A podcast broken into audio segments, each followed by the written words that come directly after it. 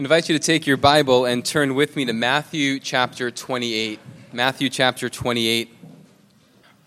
The text for our sermon is going to come from Colossians, one of the letters of the Apostle Paul, but I want to first read uh, Matthew 28, uh, Matthew's account of the resurrection of Jesus Christ. If you're looking for Matthew, it's the first book in the New Testament Matthew, Mark, Luke, and John, and so you should be able to find it, and it's the last chapter of Matthew.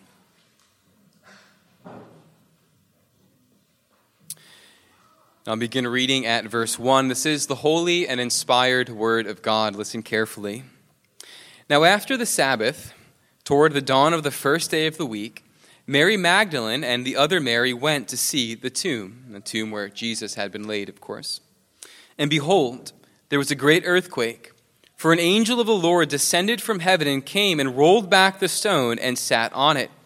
His appearance was like lightning, and his clothing white as snow and for fear of him the guards trembled and became like dead men. But the angel said to the woman, Do not be afraid, for I know that you seek Jesus who was crucified.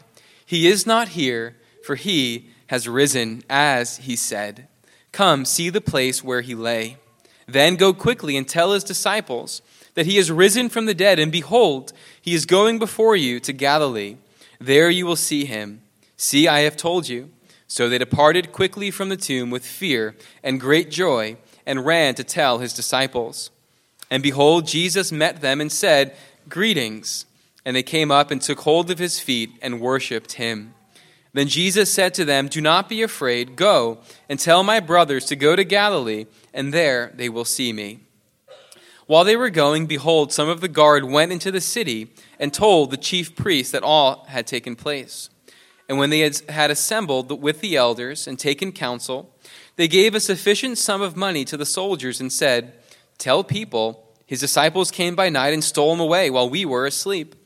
And if this comes to the governor's ears, we will satisfy him and keep you out of trouble. So they took the money and did as they were directed, and this story has been spread among the Jews to this day. Now the eleven disciples went to Galilee, to the mountain to which Jesus had directed them. And when they saw him, they worshipped him, but some doubted. And Jesus came and said to them, All authority in heaven and on earth has been given to me. Go therefore and make disciples of all nations, baptizing them in the name of the Father and of the Son and of the Holy Spirit, teaching them to observe all that I have commanded you. And behold, I am with you always to the end of the age. We're going to turn to Colossians uh, chapter 1.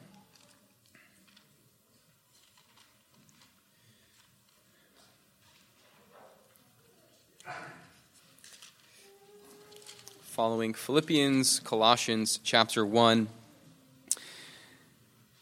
And again, our focus is going to be on verse 18, but again, for some more context, I'm going to begin reading at verse 13 and read through verse 20. In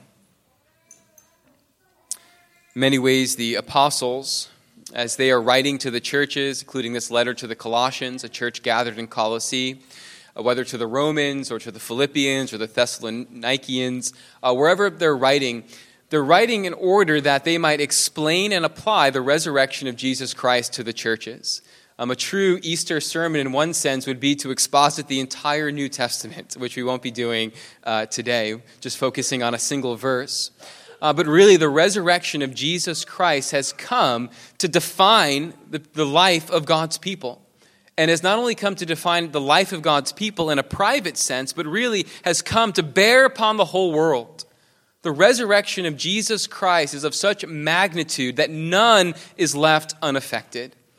All of us here are related to the risen Christ, either opposed to him, continuing in the domain of darkness, as Paul talks about here, or those who have humbled themselves before him, turned from our sins, believed upon him, and found him to be a gracious king, a wonderful Savior who brings us into the eternal life that he has won for us. None is unaffected. None is indifferent to the resurrection of Jesus Christ. And so the entire New Testament is the apostles themselves, the apostles of the risen Christ, going out and delivering the message that the risen Christ has given to them, applying what all of that means to his church. And so we won't be able to draw every implication out, and so you're invited next Sunday uh, as well uh, to hear more and more every Sunday as we draw out the implications of what it means to be united by faith to the risen, never to die again Savior, the Lord Jesus Christ. And so, again, we'll only draw out some basic things today, but there is so much more and so much more glory that we could draw out here. But we'll begin reading Colossians chapter 1, verse 13. It says there regarding God the Father that He has delivered us from the domain of darkness and transferred us to the kingdom of His beloved Son, in whom we have redemption, the forgiveness of sins. He, the Son, is the image of the invisible God, the firstborn of all creation. For by Him all things were created in heaven and on earth, visible and invisible, whether thrones or dominions or rulers or authorities. All things were created through him and for him. And he is before all things, and in him all things hold together. And he is the head of the body, the church. He is the beginning, the firstborn from the dead, that in everything he might be preeminent. For in him all the fullness of God was pleased to dwell, and through him to reconcile to himself all things, whether on earth or in heaven, making peace by the blood of his cross. Again, our focus is going to be on verse 18. I'll read it one more time. It says there, He is the head of the body, the church.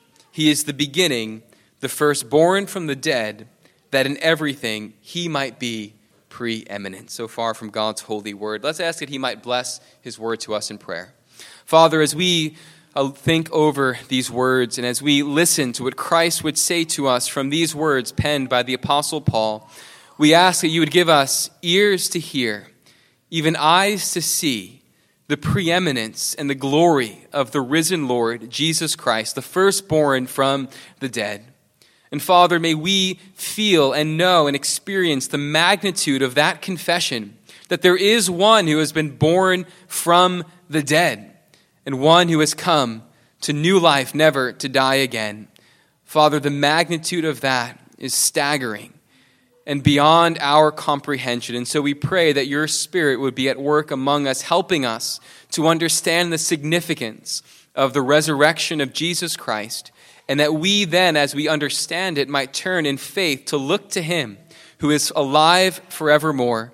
And though he is out of sight, veiled in heaven, yet we know that He is living and that He is the one who speaks to us even today. And so, Father, may He speak, for your servants here are listening. We pray in His name. Amen. Brothers, sisters, friends, many of us know uh, the game, children's game, Follow the Leader. And uh, the children here, I'm sure, are familiar with it as well.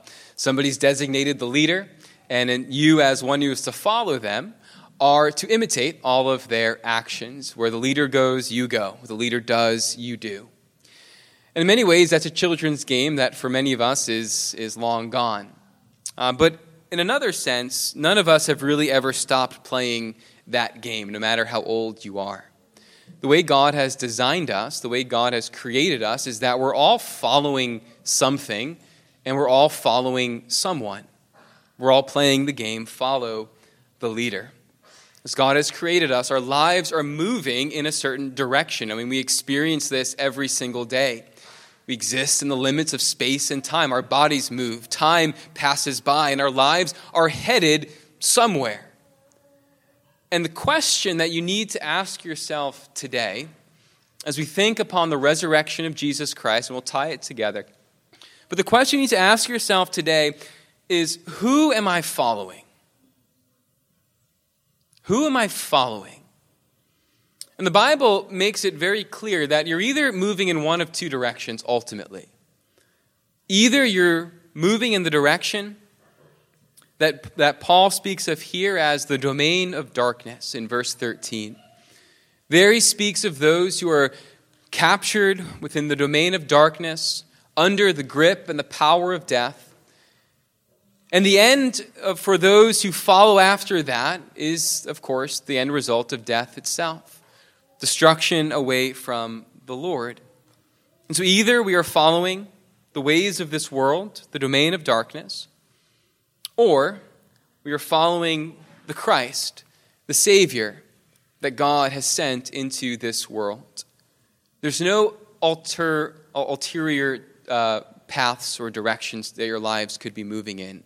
It's one or the other. Following yourself, this world, unto death, or following the Savior whom God has given and sent into this world. Either you belong to the domain of darkness or to the kingdom of God's beloved Son, in whom there is redemption, the forgiveness of sins.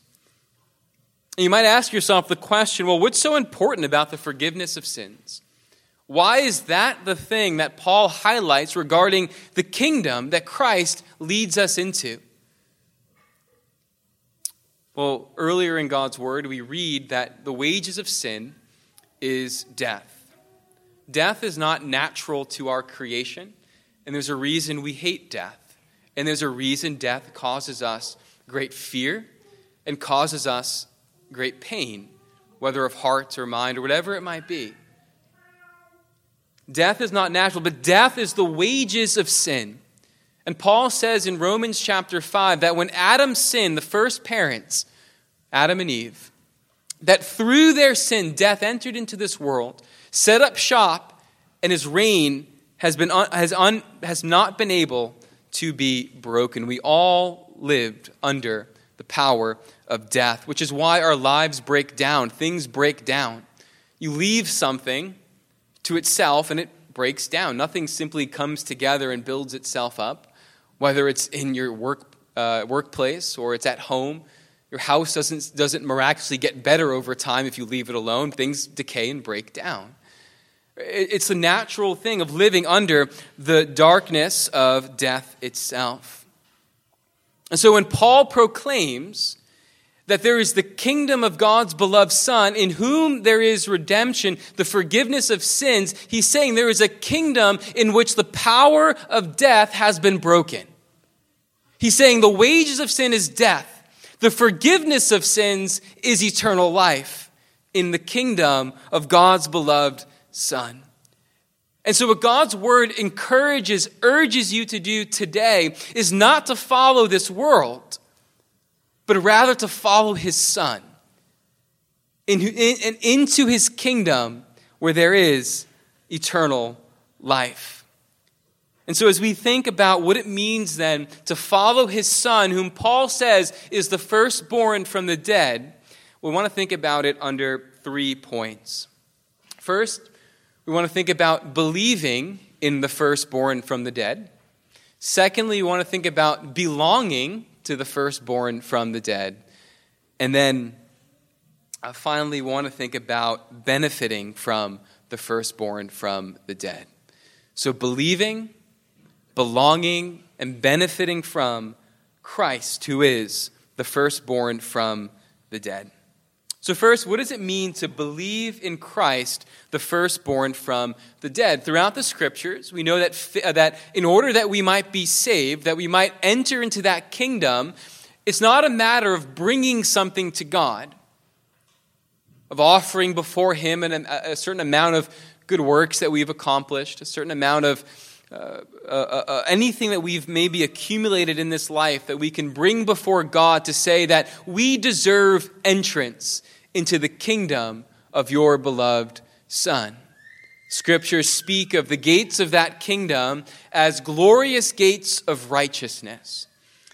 And they bar all from entering who do not have righteousness of their own to come in.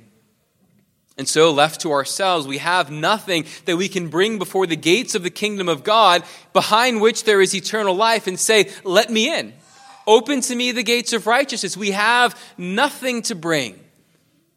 Not only are we bankrupt of anything of, of positive righteousness that could win us God's uh, win us entrance, but more than that, we come before those gates with great sin, and sin is rebellion against God.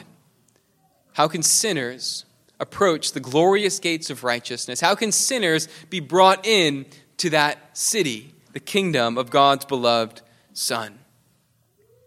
God's word preaches good news. Christ preaches good news to the world when he says that we are to have entrance into that kingdom freely and without payment and without anything in our hands, but only by trusting in Christ, crucified and risen.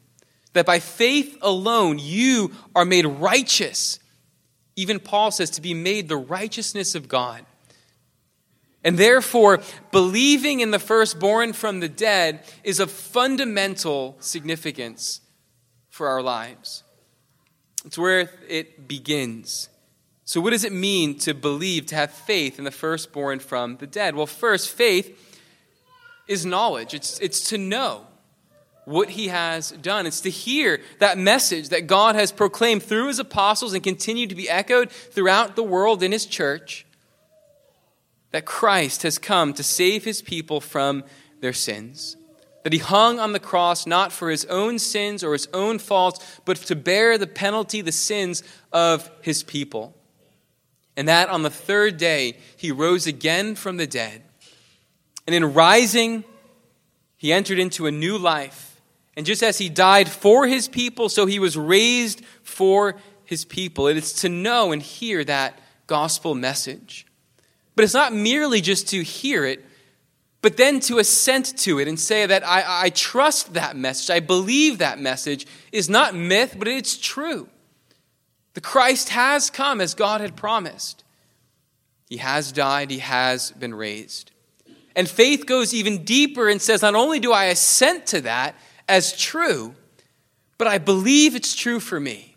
That Christ hung there for me on the cross. That Christ was raised for me from the dead. True faith is knowledge, assent, and trust in the one who is the firstborn from the dead. It's to know that Jesus Christ, truly God and truly man, died and was raised for me. That's what faith does. It grabs hold of Christ as we're going to see in our second point. To see that when I, when I believe in the Lord Jesus Christ, I am united to him and I belong to him. All that he has, all that he's won, he graciously gives to those who are in him by faith. So, believing in the firstborn from the dead then means that I recognize, I assent to, and I trust for myself that Jesus Christ has overcome the grave. I trust the message we read in Matthew chapter 28. And I trust that as he promised to be with his people even to the end of the age, so he is with me. And so when we believe that Jesus Christ is the firstborn from the dead, as the firstborn, it means then that we acknowledge and believe that he has preeminence. It's the purpose statement that Paul says in, in Colossians 1 18, right? That in everything he might be preeminent. To know, to assent to, and trust the fact that Jesus Christ is the firstborn from the dead means that I have relinquished any sense of autonomy. Autonomy is to be a law unto oneself, to assume the kingship for yourself, and to assume that you are the Lord of your life. To believe in the Lord Jesus Christ, to find life in his name, is to confess that he is the firstborn, which partly means that he is the one who is preeminent. He has the highest position of rank and honor. The firstborn was a, a designation of kingship. The one who was the firstborn was the highest. Psalm 89, for example, verse 27 through 29 says this And I will make him the firstborn, the highest of the kings of the earth. My steadfast love I will keep for him forever, and my covenant will stand firm for him, and I will establish his offspring forever, and his throne as the days of the heavens. You see how firstborn is tied to kingship in the Bible. To confess that Jesus Christ is the firstborn from the dead, to believe that message, means that I recognize that Jesus Christ is the highest of the kings of the earth, that he is the King of kings, and that my life belongs to him. That is what it means to believe that Jesus Christ is the firstborn from the dead. I know it, I assent to the fact, and I trust that he is my king. He is the one who reigns and rules over me. And I will bring him glory and honor in everything, because the purpose for which he has been raised is that in everything he might be preeminent. And while today we look out and see his kingship contested, people rebel against him, people dishonor the name of Christ, and yet we confess that he is the King of kings and Lord of lords, and that title he has won as the firstborn from the dead, that his resurrection that led to his ascension was a kind of coronation in which he has ascended the throne not here on earth, but over the earth in heaven as he reigns at the Father's right hand today, alive forevermore. The Apostle John tells us in Revelation that he who, has, who will, has been raised from the dead, Jesus Christ, never to die again, holds in his hands, in the powerful hands of our King, Jesus Christ, who is alive today, he says, are the keys of death and Hades. Not only is he king over our lives, but he is king over even death itself, having been raised from among the dead. You might more literally translate the phrase firstborn um, of the dead simply as firstborn from among the dead. For centuries, people died and continue to die. Even the great servants of God died. Moses, read the ending of Deuteronomy, the great servant of God is buried. Joseph, buried. Joshua, the end of the book of Joshua in the Old Testament, buried and died. And among the dead, none have been powerful enough, none have been able to emerge from it until Christ, the firstborn from among the dead. It's his gospel that does not end in death, but in resurrection. And in his resurrection, he is anointed king.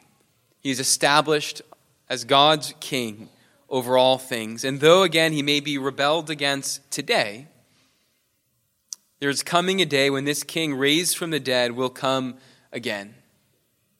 And that day he comes, as the church has confessed for centuries, to judge the living and the dead, to exercise his kingship. So a day of reckoning is coming. The Apostle Paul, for example, when he is in Athens, he's walking in the Areopagus, and he sees how the people there are, quote unquote, religious. And he begins to preach to them and proclaim to them that the time of ignorance God has overlooked, but now he has proclaimed and declared a day that he will judge the nations. And the reason Paul says that we are to have confidence in this reality is because he raised Christ from the dead. As the Apostle Paul proclaimed that reality some 2,000 years ago, so that same message is proclaimed today. Times of ignorance God has overlooked, they have ended. Today is a day to repent, to turn from our sins, and to acknowledge Jesus Christ as King. And the good news is that those who have acknowledged that reality find in Christ the King, the risen King, not for him to be a hard man, not for his rule to be oppressive, but they find in his reign true freedom. They, fr- they find in his reign joy unending. They find in his reign true rest for their souls. To acknowledge Christ as King is to come into true living. It's to live again, it's to find new life.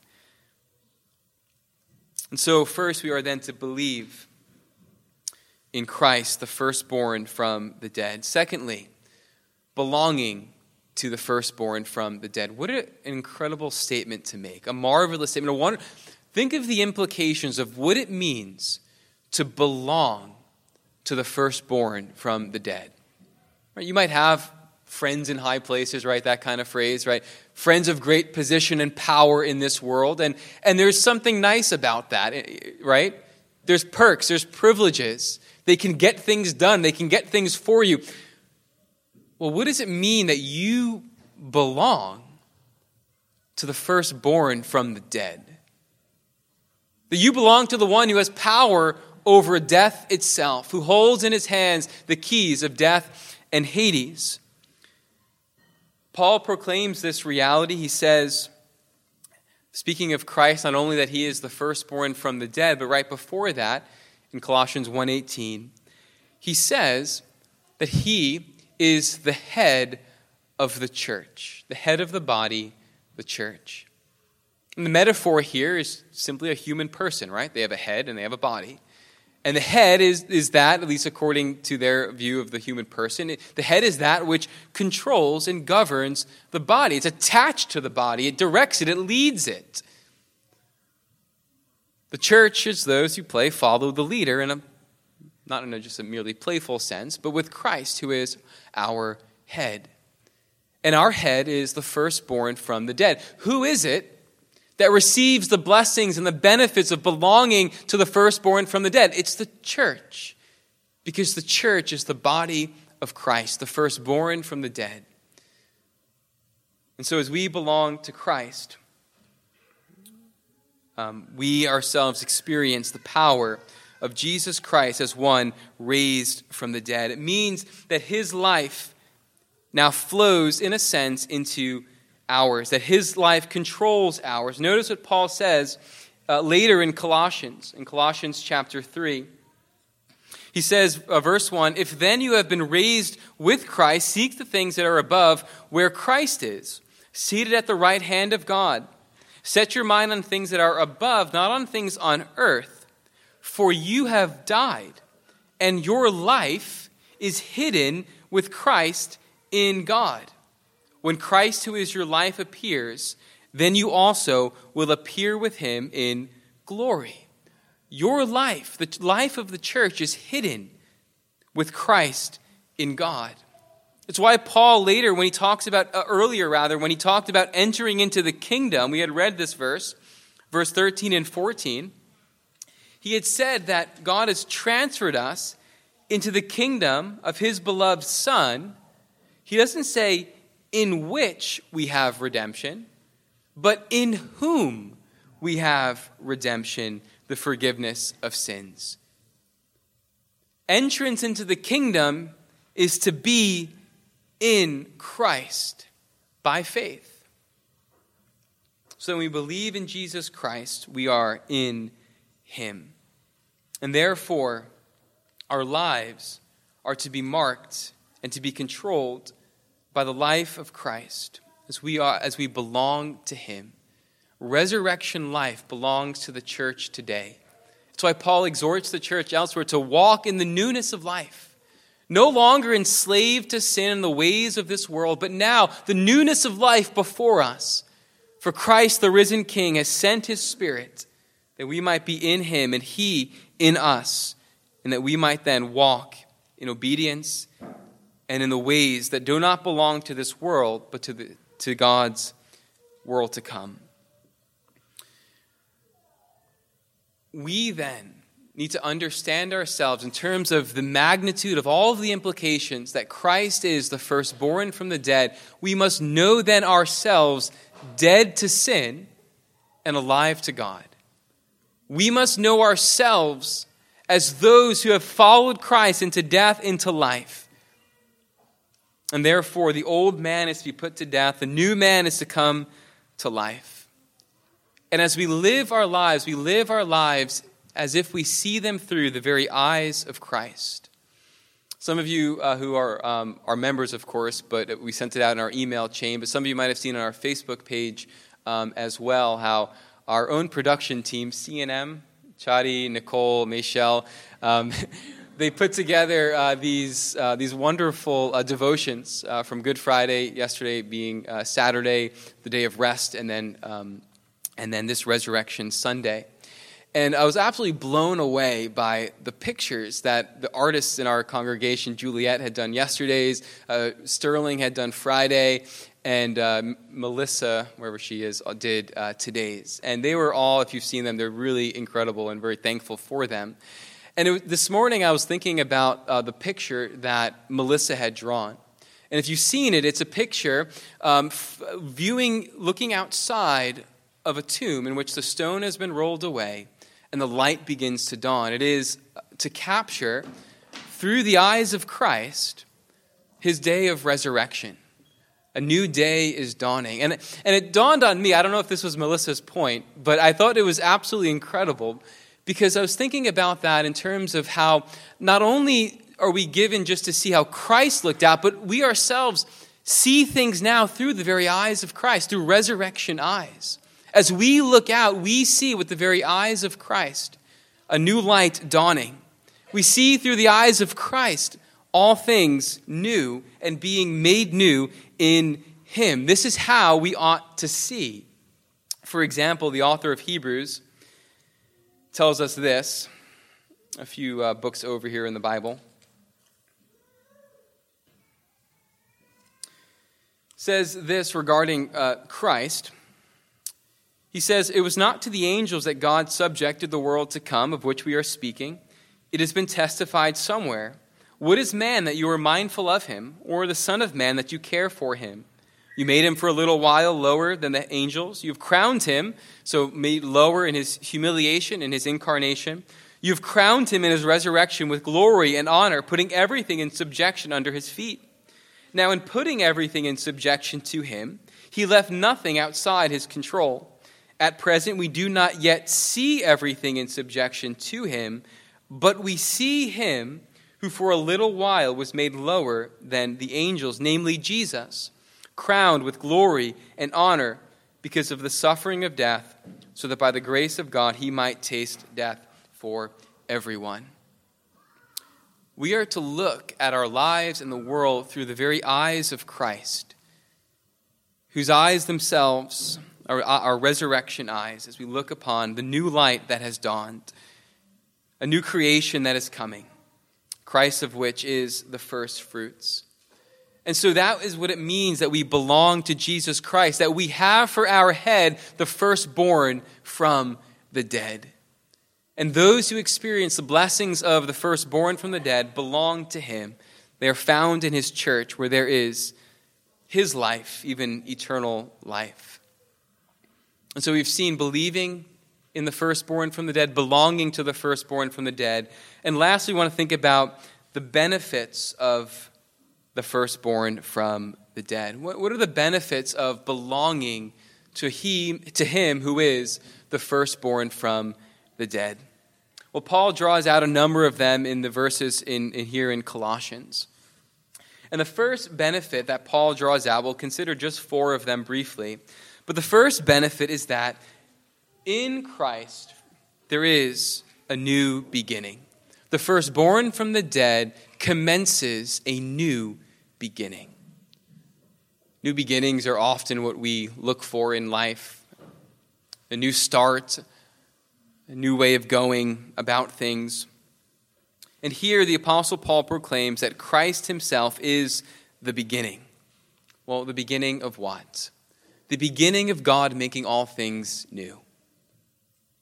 That's what the resurrection puts into motion the beginning of God making all things new. We feel every day the creation groaning, and we join it. We hear of horrific earthquakes, we hear of horrific shootings, we see injustices all around us, and we cry out for something new. We cry out for things to be restored, things to be made as they're supposed to be. We feel in ourselves creation groaning. And the Apostle Paul declares that in the firstborn from the dead, the first benefit is that there is a new beginning. That Christ commences the new creation in which all things will be made new, in which pain and death and tears will be done away with and joy unending will be the portion, the lot of God's people forevermore. And so the creation of groaning meets the firstborn from the dead, who commences a new creation.